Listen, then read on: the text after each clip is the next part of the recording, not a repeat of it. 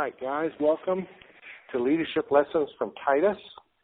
I'm going to pray and introduce our speaker to you this evening. Lord, we just thank you for this opportunity to gather together as men for fellowship and for Bible teaching and discussion. We pray, Lord, you give us ears to hear what you would have us to hear tonight as men and leaders. In Jesus' name, amen. Well, tonight, uh, leading the discussion and bringing the word is Tom Willis, who um, is a unique person. He's uh, been single for eight or quite a while now. 86. Uh, since 86. He uh, loves the Lord. He sells insurance and cigars. and uh, he's done a lot of different things in the area of business, been involved in the stock market, things like that. And so, Tom, we turn it to you, brother. Thank you. Welcome to God's house tonight. To have some fun. Um, I told Pastor that uh, one of the things I wanted to start with was going back to remind us, because we get so familiar with our lives and how society is today, we forget. We don't know. We weren't around 2,000 years ago when, you know, uh, Rome ruled the world. And it was a much different world back then than it is today. And we know that, you know, Crete is one of the largest islands in the Mediterranean. It had a large Jewish population also. Uh, it's the mythological birthplace of Zeus. It, it, King Minos was there. It was ruled by Rome from 67 BC to 330 AD. And uh, I put down the emperors that ruled the world between the time when Jesus was born till Paul and Peter were crucified. And Augustus was the, the one that was ruled from 20, uh, 27 BC to 14 AD. It was during the time period when Christ was alive and you know, the, all the two-year-olds were put to death in the, the Holy Land. And uh, Tiberius was the next one. He ruled from 14 AD to 37 AD. He was the emperor that was in charge when Christ was crucified. And, uh, you know, so just to give you a little perspective there of those. Next came Caligula. He was the guy of debauchery and anything goes, and he went insane while he was emperor. Uh, Claudius was next. Claudius was a, considered a, a decent ruler of Caesar. He, uh, he he was only there for 13 years, and uh, you know things were relatively quiet at that point in time. And then you get to Nero, and Nero was uh, became emperor at a young age, a teenager. Uh, he had two advisors to him. Uh, he later in his reign, he had them both, one of them killed and the other one he ordered to suicide. Uh, Serena, S-E-R-E-N-A, I think is the way it was spelled. Uh, there's actually a book written of that this advisor to ne- to Nero actually wrote letters and communicated with Paul and the book is published. I have not read the book. I have seen it. It is out there. Uh, but there were some letters going back and forth. Uh, he was ordered to commit suicide. He, he slit his wrist, and his body quit bleeding. He couldn't bleed to death. And so they tried something else. They gave him poison, and he wouldn't die from the poison. And so they uh, made him get in a tub of warm bath water, re-slit his wrist, and he still didn't die and there is uh, speculation that that water immersion was actually a hidden uh, baptism because of the uh, saying that he converted to Christianity. Who was this? This was Nero's advisor, uh, Serena. Um, but he did finally die, and uh, and Nero went on. Nero also, uh, his second wife, he literally kicked her to death. Didn't bludgeon her. He just kicked her till she died. And there was no retribution to him because he was Caesar. In fact, during that period of time, if you were the man of the house, That was the place to be because you had all the rights. No servants had rights. The spouses were property. Children were property. Men could kill their children without any retribution from the Roman world. It was a you didn't you didn't have any rights until you became an adult in Roman society. It was a brutal, self-centered society.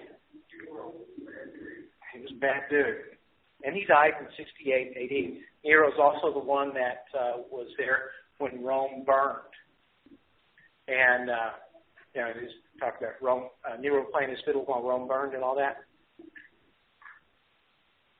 he rebuilt the Golden Palace. He, you know, expanded it because of the, Rome was burned, and uh, there's a lot of other things. He one of the things he did to the Christians because he actually uh, Claudius was the first emperor to start persecuting Christians as a sect, and Nero continued. Nero actually, after the fire, would take people who admitted to Christianity, and we'll get into some of that, dipped them in wax, dipped them in tar, and used them as human torches to light the streets of Rome.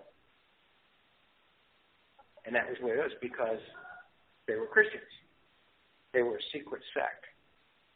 And uh, they didn't, they did, the Christians did not follow the rules of how you're supposed to worship in, uh, by Roman standards. And I've got something I'm going to read about that here in just a second. But history also tells us that there was Jews from Crete in Jerusalem on the day of Pentecost uh, when the Holy Spirit fell in the upper room. Don't know if any of them were in the room. Don't know if any of them were in the 3,000 that were saved. But there was documented history that Jews from Crete were there for Pentecost because it was one of the times when men were supposed to show up at Um, Christianity documented in uh, Crete in about 63, 64, right around the time that uh, Paul and Titus came to Crete. Uh, other documentation here that is that. Uh, one of the things I want to read is the uh, the as we know the struggles uh, that Paul writes about on his different missionary deals. Um, it is impossible to determine the number of Christians throughout the Roman Empire in the earliest formative periods of the church or how quickly it caught hold. It, uh, but according to Rome, Jews were a sect, but the Gentile Christians were a cult. And there's a big distinctive difference in those two, according to their deal. Uh, while the Jewish, Jewish sect was marked differently from the Gentile persuasion that followed it, many of the basic principles about conducting one's life were similar enough through that they could cross uh, cultural conversations and meet with each other, as we know, because the disciples always went to the synagogue first to start teaching, and that. But as the as the, the as Paul spread and the missions went out, um, and he was teaching about the eyes of God and the eternal life of the kingdom. The poor, the slaves, the women, anyone who felt disenfranchised with the Roman social system that had no upward mobility outside of the military or commerce, if you were lucky enough to get into that or trade, um, they, there was there was no hope, and and Christianity offered hope. And it was the one thing that offered hope in a hopeless world where all that you have is what is here. There is no afterlife. You know, go down to one of the temples, make a sacrifice, and maybe your life will get better. But this is not surprising how much of uh, being a good servant, being a bondsperson, because there was millions of those people, but there was very few Roman citizens. Um, any of that, uh, that was that. It the, the the Christians didn't really aggravate Rome as much in the beginning, except that they would meet in secret. You know, they wouldn't participate in the Roman uh, religious services. And as it grew and they became more in Rome and Italy and around, uh, the Romans had, you know, just didn't want to deal with it anymore and said, know, look, let's dress them up in a bunch of uh, animal skins and let the dogs have them and let lions have them and feed them, and they're public entertainment because they're disenfranchised people anyway. Um, and then they were reported to be a strange and subversive group because they met in the catacombs and things like this where they, the sewers and dark alleys and people's homes, they didn't meet out in the public. They didn't have any churches. They didn't have any temples. So that was that was it. The um,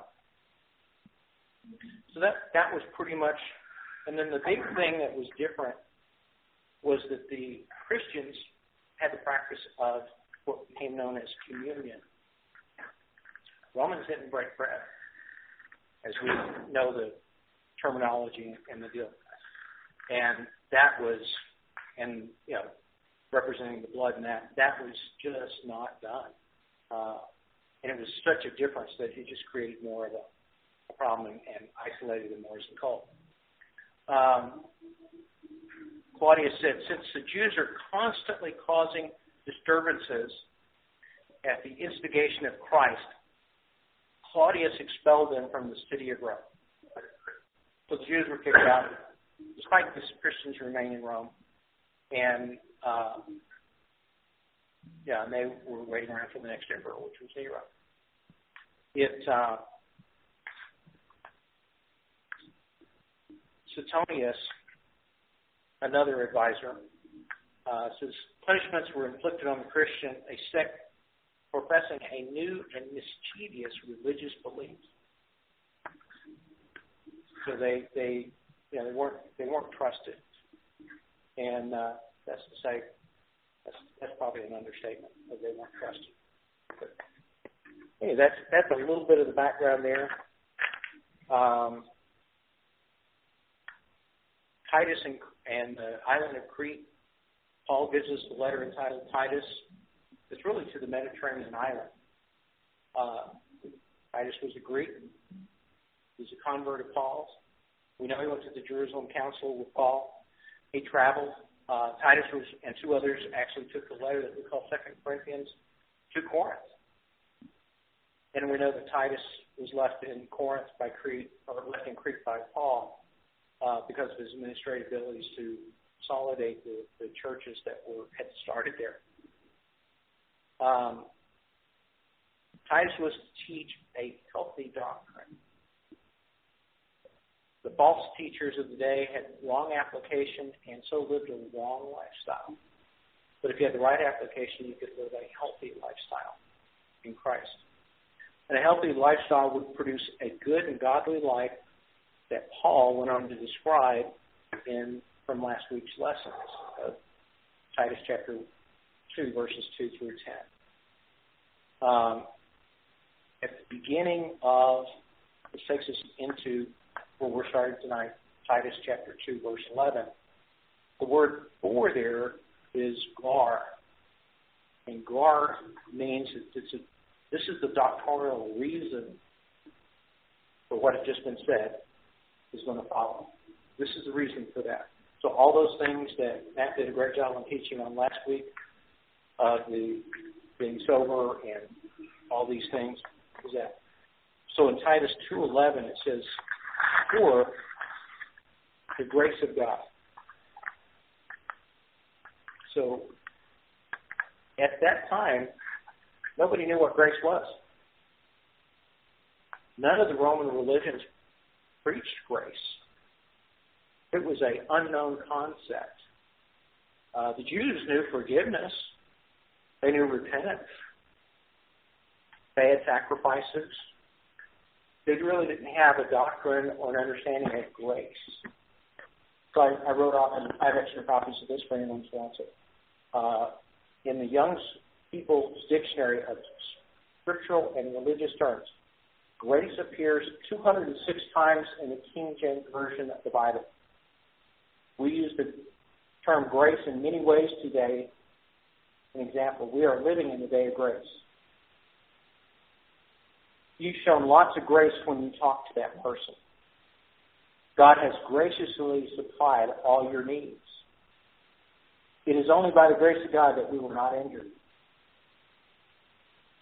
We read a that our blessed Lord Jesus was full of grace and truth, John 1 14. And that great grace characterized the early assembly after the Pentecost, Acts 4.33, and that God's grace was needed to carry out the service of the Lord, Acts 15.40. The message telling people how to be saved is called the gospel of the grace of God, Acts 20.24. It is as though God's grace, it was it is through God's grace that the Lord Jesus has redeemed us from our sin. Romans 3.24. And if a person has to do something to receive God's blessing, that is not grace. Romans 4 4. So the ability that God gives to his children so that we can serve him and being a blessing to others is a result of God's grace given to us. Romans 12 6. In 2 Corinthians chapter 8, Paul speaks to the Corinthian believers about taking grace to the poor believers in Jerusalem. This refers to a gift of money that had been promised. It's not the grace that we are thinking of supernaturally from God, but it's there. And it's uh, and that word, the root of that word, is what we call that giving of that grace is what today we call charity. Uh, charity is a word that comes directly from the from charis, our Greek word for grace, C H A R I S. In the New Testament, the word gift is used in place of grace at times. But when this happens, the two words are still very much the same word in the original Greek. In fact, the Greek word for grace and gift is charis and is found 150 times just in the New Testament. The English word for charismatic or has charisma comes from the Greek word charis. Same one. This often refers to someone who is a very attractive personality, has special talents that cause others to be attracted to them. Politicians try to display a charismatic style of speaking to their constituents. Uh, all of this just tells us that grace refers to something that is good and something that is given without requiring anything in return. Not asking for anything back. It's not a trade. I'll give you this grace if you'll do this for me. It's a one way gift. It's yours. It's up to us to receive it, but it's ours. Um, the one who shows or gives grace to another is generous. Someone has described grace as receiving something that is not deserved or earned. A shorter version is receiving undeserved favor. Another description of grace is God giving his children the ability to serve and obey him. In other words, divine enablement. Grace is a wonderful word, but to experience God's grace is the only way to do it is to trust Jesus Christ as our Savior. And that's the best one of all. Any questions about what grace might be or want to add additional definitions of grace or thoughts? Okay.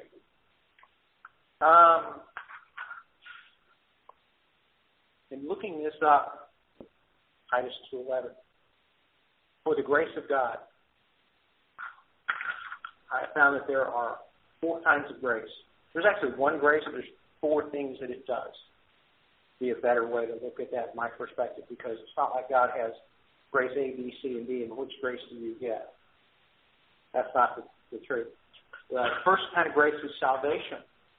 Ephesians 2.8 says, For by grace you are saved by faith, not of yourself. It is a gift of God. There's justification, Romans 3.24, being justified freely by his grace through the redemption that is Christ Jesus. Justification, Titus 3.7, that having been justified by his grace, we should become heirs according to the hope of eternal life. And there's this other one, Galatians 5 4. You have become estranged from Christ. You who attempt to be justified by law, you have fallen from grace. Not by works. It's a gift.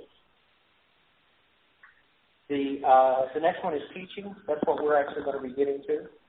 Titus 2.11, for by the grace of God that brings salvation has appeared to all men, teaching us very explicit. Then there's enabling grace. There's grace that enables us to go out and do what we've been called to do, or what we want to do in Christ. And that uh, one I found uh, was uh, Zechariah 4, verses 6 through 10. This is the word of Lord to Zerubbabel. Not by might or by power, but by my spirit, says the Lord of hosts. Not by your ability, but by my spirit.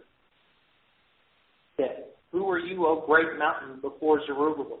You will become a flat plain. He shall bring forth the capstone, and with shouts of grace, grace to it. Capstone being the final stone in the building, representation of Jesus Christ. Grace, grace to it. And moreover, the word of God said, coming to me, the hands of Zerubbabel has laid the foundation of this temple. His hands will also finish it. You will know that the Lord of hosts has sent me to you. For who has despised the day of small things? The temple had set, not worked on for 16, 17 years. Weeds everywhere. For these seven rejoice to see the plumb line in the hand of Zerubbabel they are the eyes of the Lord which scan to and fro throughout the whole world. I always thought that my mom had eyes in the back of her head and she could see whatever I said, but never accused her of having seven eyes, seeing everything. So uh, those are four kinds of grace. We're going to be talking about the teaching grace.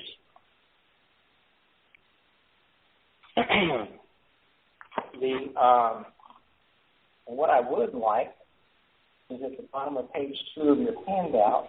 I have three different versions of the scripture tonight. I would like three different people to read one apiece. Whoever wants to go first is the King James Version.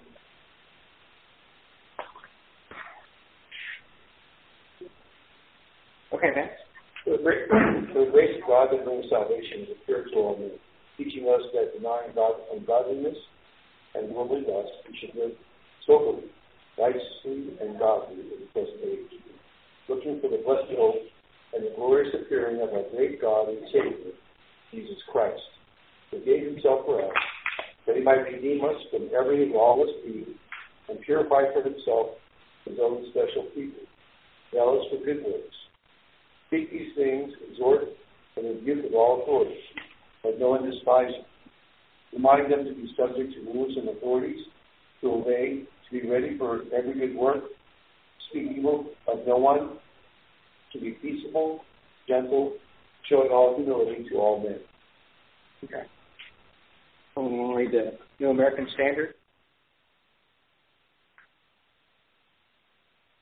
The grace of God has appeared, bringing salvation to all men, instructing us to deny ungodliness and worldly desires him to live sensibly, righteously, and godly in this present age, looking for the blessed hope and the appearing of the glory of our great God and Savior Christ Jesus, who gave himself for us to redeem us from every lawless deed and to purify for himself a people for his own possession, zealous of good deeds. These things speak and exhort and reprove with all authority. Let no one disregard you Remind them to be subject to rulers, to authorities, to be obedient, to be ready for every good deed, to malign no one, to be peaceable, gentle, showing every consideration for all men. How about the Living Bible? For the free gift of eternal salvation is now being offered to everyone. And along with this gift comes the realization that God wants us to turn from God godless living and sinful pleasures and to live good, God fearing lives day after day. Looking forward to that wonderful time we've been expecting when His glory shall be seen, the glory of our great God and Savior Jesus Christ. He died under God's judgment against our sins so that He could rescue us from the constant falling into sin and make us his very own people, with cleansed hearts and real enthusiasm for doing kind things for others. You must teach these things and encourage your people to do them, correcting them when necessary as one who has every right to do so. Don't let anyone think that what you say is not important. Remind your people to obey the government and its officers, and always be obedient and ready for any honest work. They must not speak evil of anyone, nor quarrel, but be gentle and truly courteous to all. Thank you, guys. It's uh, you know, the, the interesting thing about this is that, you know, it, it just states salvation has appeared to all men. It's freely given. Everyone has an opportunity to accept it. It's not just for the select few or just the elite or just, you know, certain members of society. It's available to everybody. And it teaches us to deny the ungodly and worldly lusts that we should live soberly and righteously in the present age. Know, I know that this was written back in about 65, 68 AD, but we still live in the present age. Uh, the world hasn't changed since then. You know, how things are done, how people travel has changed a lot, but it's still the present age. This is still great advice on how to grow up because back then, anything you wanted to do was fine. You know, there was no accepted Judeo-Christian for the whole world at that time. Um, in verses 13 and 14, it reminds us of the blessed hope and the glorious appearing of our great God and Savior, Jesus Christ. Rapture. Yeah. Even then, they were talking about it coming. To be ready, to persist, to stay. And reminding us that you know, Christ gave himself all for us and that he would be returning that he would redeem us from every lawless deed and purify himself and us as his special people. We were chosen of God. It wasn't an accident. It wasn't by happenstance. I just didn't turn left and should have turned right and, and stumbled into the wrong doorway. You know, it, uh,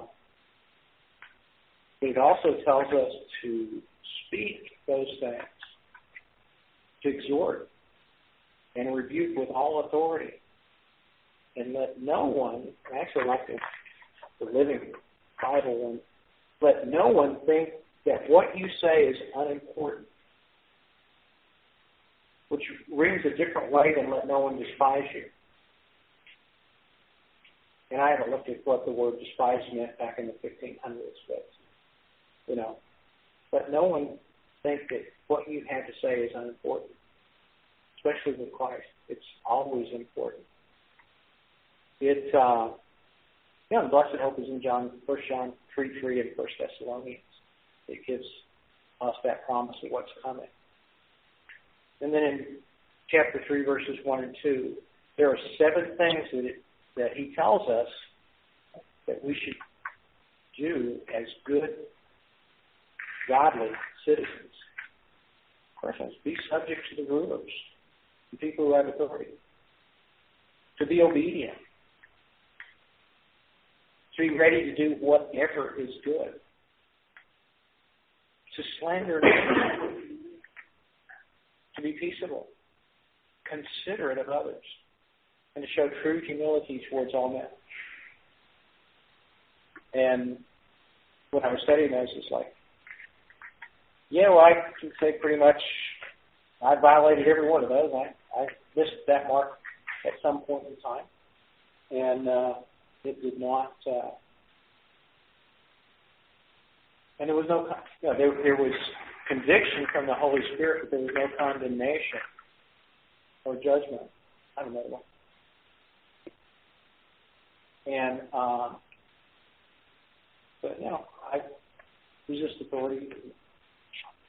And there are times I've not been obedient. You know, there are times I've not been ready to do what was good sometimes didn't want to do what was good. Just, but other things that I wanted to go do that was my own interest. And uh, to slander no one, not, not to speak ill of anyone. And there have been times I've been sorely tempted to say bad things about some people. In fact, uh, my brother was sharing with me on one of his, his jobs out in Lubbock a couple weeks ago. There's this one guy at the at the work that's just he's a pain to everybody. It's just a pain. And um, and Steve got real upset with him and, and just blew off and just told him you know, what an idiot he was and what, what how stupid he was being with what he was doing. And he says, you know, I had to apologize, and then I had to go pray for him, and then I had to go pray for me because I knew better, and I still did it. I knew better, and I still did it. It's still very good. It's hard. I have a problem with preach constantly. I don't want to say something.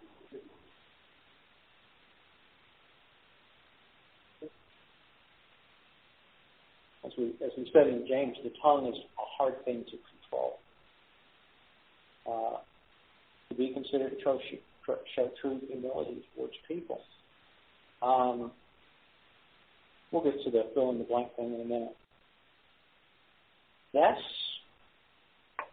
the highlights. Who would like to share about any of these and how you have mastered some of the areas, or maybe not? The floor is open. I think did a, an incredible job of talking about the Roman government, and you know we we get mad at our government today, Obamacare. We're talking about Texas. Uh, succeeding from the Union and, and, and things like that. And we get all stirred up, but we, we don't even remember that these guys have been in a much, much more oppressive government. Uh, and that they're, you know, like you said, if you weren't the man in charge, you know, you were a slave, you were a child, you were a woman, you were just oppressed. And, you know, here he is saying, you know, you need to you need to be obedient to those guys. Whatever authority is placed upon you.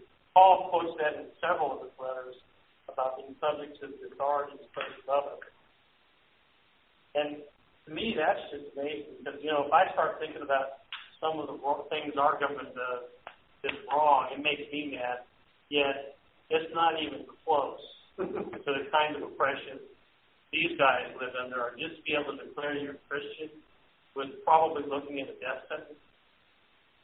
You know, the um, and you know you mentioned two of them, the uh, eating by the lions and the human torches, but I think they were very skilled in many ways of killing Christians. Well, they didn't stop crucifying them just because Christ died. I mean, that was practiced throughout the entire known world at the time.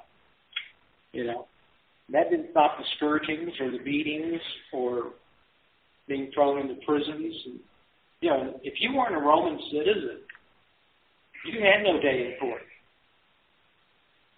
I mean, if, if a Roman citizen came against you and, and accused you, you lose. You don't have any rights. You know, and uh, you know it. And you're right. It is. Yeah. Go ahead. And then you led us from there to the Greek word guard. That just kind of opened up the text for me. And based on what is said, here's what makes it possible.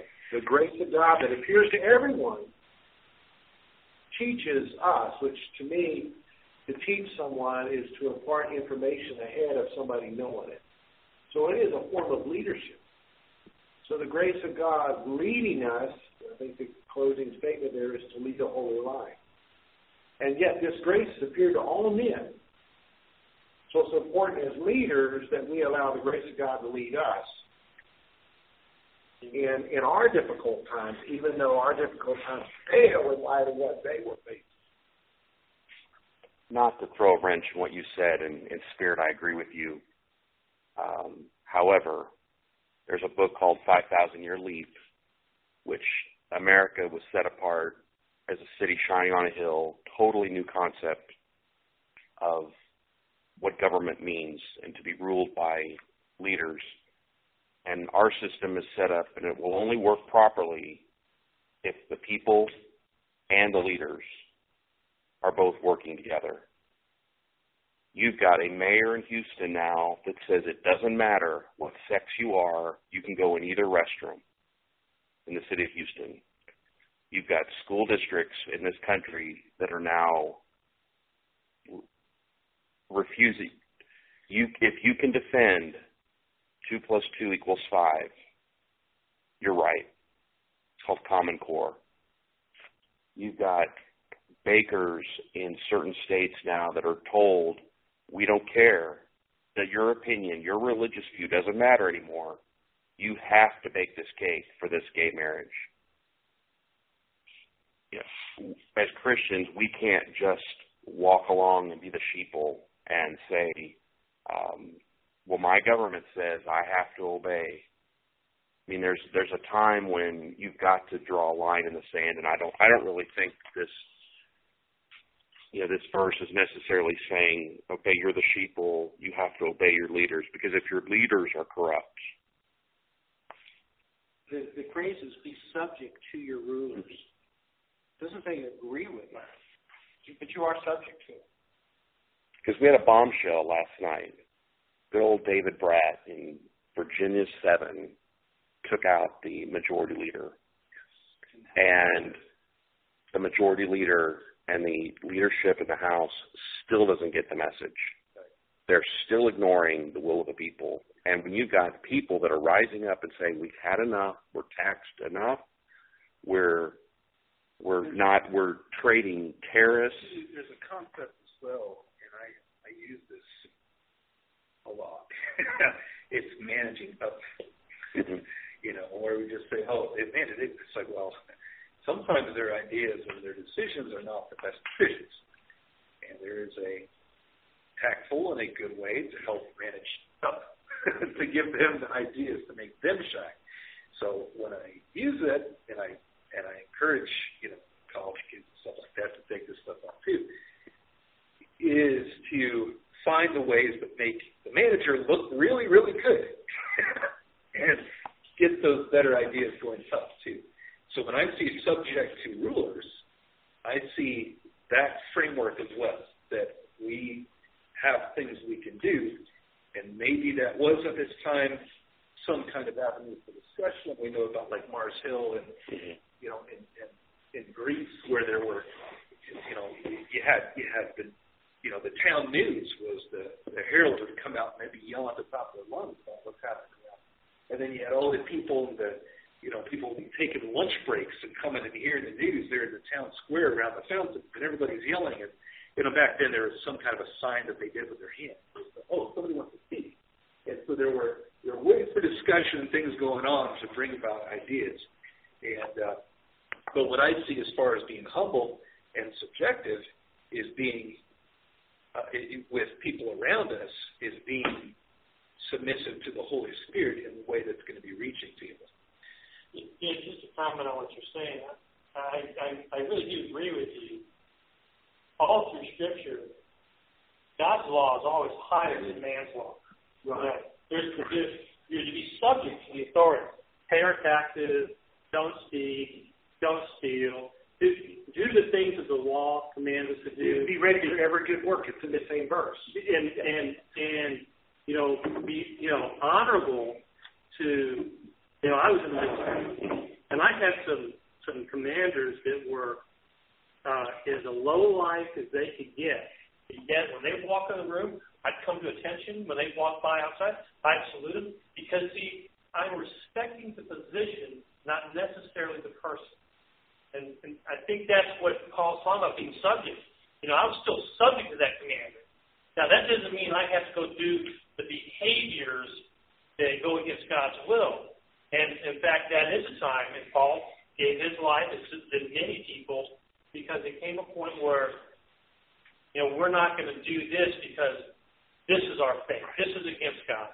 And that's why they were being executed. Um, you know, we're not seeing that kind of persecution yet, I think it's possible we'll see it maybe in our lifetime in America. Um, Maybe we, we need to be ready for all Maybe. good work, but still be. It's just like the commandment um, for children to honor thy father and mother. There's no qualification. Your father and mother is a Christian. They're good. They're nice to you. You show them respect, but you still, you know, you don't have to agree with anything that they're doing. And you may suffer economically That's right. for not going along with their ungodly requirements. But That's you can right. still honor them as much as depends on you. Walk peaceably with them. Like the, uh, the the donkey of Balaam was it? He told Balaam, "I go," you know, and obviously it was for Balaam's uh, own benefit, right? But he didn't understand that Tom just wanted to beat the thing to death, right? But uh, you but it's still respectfully, you know, in subjection of Balaam and what his Balaam's wishes actually were. Speaking up. Well, I've found that I can be rebellious under ideal circumstances. When everybody over me is saying the right thing and telling me to do the right thing, if that spirit of disobedience and renegade spirit, if it's working in me, even if the government's cor- corrupt, I can still have a spirit of rebellion harbored in my heart. Or I can try to find something that I can submit to, some good thing. You know what I mean? I think that's what we're have to do. I agree with say what's going on in our country, but we may have to look for something. So, for instance, one time I wanted to go to church on Tuesday night, prayer meeting, when I was in the Army. Well, they came up with this rule, can't go in town on Tuesday. So I started, just started working in it. Well, I, we should, we ought to obey God rather than man. I started to let that work in me, and the Holy Spirit convicted me. Said, no, wait a minute. Go ahead and submit. Submit. It, have a heart submission. And let God work that out. And I, I think that's one the uh, the is going to work in us to, to be revealed to people. It's not uh, rail against them just like they rail against us, but to find something that we can submit to, some good thing, some godly thing, and let the spirit of submission work in our life. Which definitely be in terms of your parents. Able to drive the speed limit. Just be your All government regulations are not bad. You know, right here it says, For the grace of God that bringeth salvation hath appeared to all men. Hmm. Probably Romans too. And I was telling Matt about an experience I had last week where this guy comes through the x-ray machine every day and he's impeccably dressed. He's a lawyer. And I just got to where I kind of rescued him one day because the other officer was kind of bullying him around. I kind of rescued him. Hey, Matt, come over here. And we made friends. So one day he came through, and I, I pulled up a picture of my new tractor, and I showed it to him. I said, man, every young man ought to have one of these. I'm just kidding with you. And he says, I'm going to buy a tractor, and I'm not real sure what to do. I want to talk to you about it. But I, I can't right now. I've got to go to court. So he goes to court, and over the next few days, he comes in and he starts to talk to me about it, asking me all these questions. And he looked like an Israeli. That's what he looked like, or an Italian maybe. So I asked him for his card. And his first name is Navid. You have any idea what Navid is? I wanted it to be a Jewish name. That's really what I wanted. I mean, after all, we're we're into this messianic Jewish thing. We love Israel. It's, you know, he's a he's an Iranian. The grace of God has appeared to Iranians. I thought they were the bad guys. You know, I remember us talking about when they took the hostages that we ought to just nuke that country and pour a four-inch slab over the whole country. sorry. If we knew it, it would turn to glass. I'm- It's all sand. I'm sorry. I With rebar. I travel in rough circles, but but anyway, it threw me, and I said, God, you set me up. I made friends with an Iranian, the Medes and the Persian. So I don't know where it's going, but when you read that verse, it has appeared to all men. So I don't know where it's going to go. well, you know, there are Iranian Jews, so. Yeah. And there's Iranians who love the Lord. It's, uh, so the grace of God is for everybody. And remember that our a lot of people don't understand that it wasn't the the founding fathers that really shaped this country and and established this country. It was their spiritual leaders. Yeah. And it was their it was their even those that didn't call themselves Christians still recognize the pastors of their day and their authority and calling out and you know the abolitionists for years and years and years screaming against slavery and from the pulpit and and oh that we had religious leaders today that cared more about um, where we come from instead of well am I going to lose my tax exempt status if I say anything?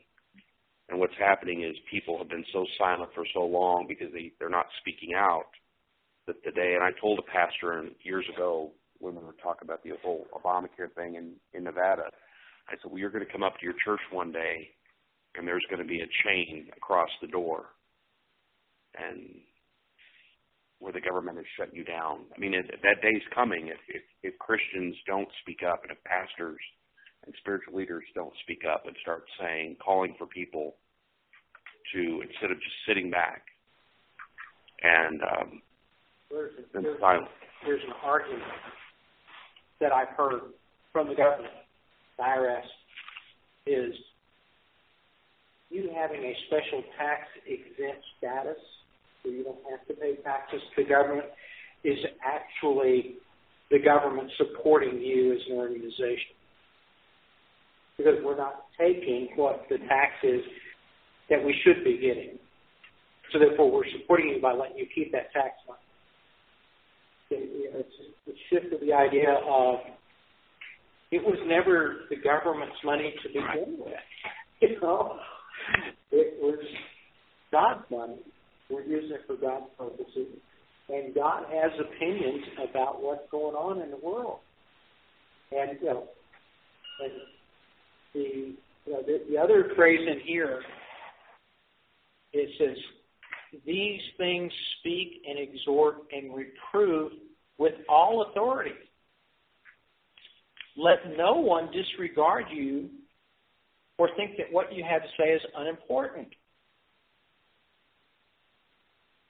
Those are two different versions, but the but the fact is is that in addition to salvation, because this is not about salvation here. The salvation is already established. It's already shown to all men. Now it's about opening your mouth and speaking. There, and I was in the military, like Steve, and there's a way that you can go in in the military to a superior officer and tell them exactly what you you think. That's in absolute opposition to what they have said or what their orders are or what they have expressed. But you can do it with respect and not out of uh, rebellion. Because if you don't do it with respect, there is, there's consequences. And the same way out here in the regular world. I mean, there are ways to go in and speak to those things that governments are doing around the world. You know, and the United States there was no other democracies around the world. There was all kingdoms, fiefdoms, principalities, and the king ruled. Whatever the king said, did. And if you king didn't like it, you went to jail. You went to the dungeon. You know, you may have been put in the stocks. You may have been slaughtered. You may have been, you know, Vlad the Impaler stuck him out on stakes by the hundreds and thousands just to let people know who was in charge. You know, that was a different type of authority, but he had it. Not the best use of it, but he used what he had. But coming back is, you know, the thing that we have that none of the other religions offer is the blessed hope of his return. We have the only Savior who has an empty grave. We have the only Savior that has told us in front of witnesses, I will return to get you. And we have that when other people do not. You know? And, you know, and we should, and as it says in chapter 3, verse 1, remind them, remind them, not just the believers, but remind the other people that you're subject to their authority. Doesn't mean you agree to it, but you're subject to it. And that you're being obedient. You might have a, an obedient uh, protest. You know, um, you're not out here running around with a bunch of automatic weapons and beheading people and blowing up buildings along the way. You know, they have they have some very disobedient protests going on in, in uh, Syria right now. Uh, several hundred thousand people have been killed, and they are resisting the authority. And the authority is wanting to kill the people who are that, and and it's coming out. And there's millions of people being shuttled out to dislocation camps, and it's uh, but it calls on us to be ready to do the good deed, to malign no one, and that's kind of hard. That one's kind of hard for me on a lot of days.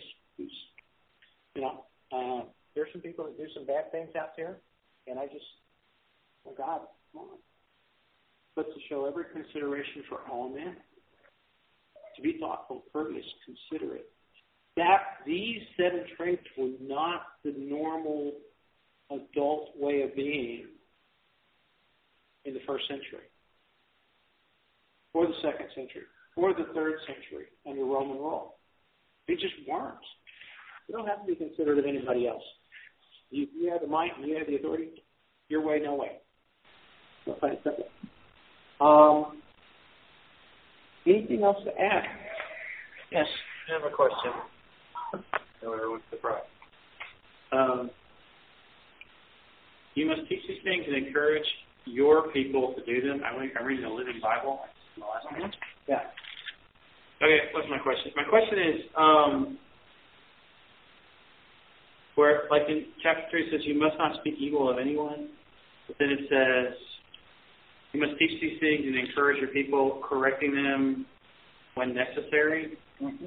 And then the other version is uh, reprove with all authority.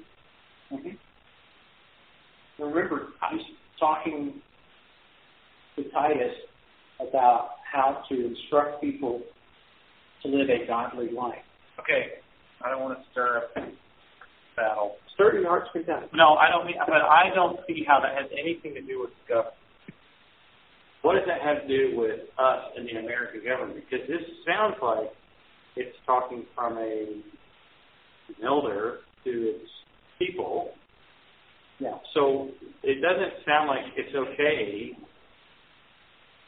The uh, in the Living Bible, speak out in your disagreements with the government. Right? Well, in the Living Bible says, remind your people to obey the government and its officers. Um, in the New American Standard, right above that, it's reminding them to be subject to rulers and to authorities. Um, and then before that, in the King James Version, reminding them to be subject to rulers and authorities to obey and be ready to work. Um, back then, the ones who were in authority were the ones in the government or the military. There was no if you weren't a Roman citizen, and we were talking about this earlier before you, you got here, you didn't have any rights to speak of. And if you crossed someone who was a Roman citizen or a military what, soldier. What, what I'm trying to say, and again, it may be off, off base, but it seems like maybe it's the Texas Christian way, but you got to fight for your right for Jesus and for what's right mm-hmm. Right? You got you got to stand up against this evil that is taking over our country. I don't understand how that relates. How that well, it's, is okay. It's, it's how to the subject came up with how do we submit to the ruling authority, if the ruling authorities are bringing injustice into the world. How do we do that? So we're wrestling with that. Uh, and this happened in the founding of our nation. The ruling authorities are bringing injustice world. And uh, it's been said by some and proven by others that, man, the church was right in the middle of all that. Um, on top of that, So that very thing was happening. um, being subject doesn't mean being quiet. In fact, Nor does it mean, nor does it mean submissive. But it just means it, it's just the way you do it is not. Uh, you are still being obedient.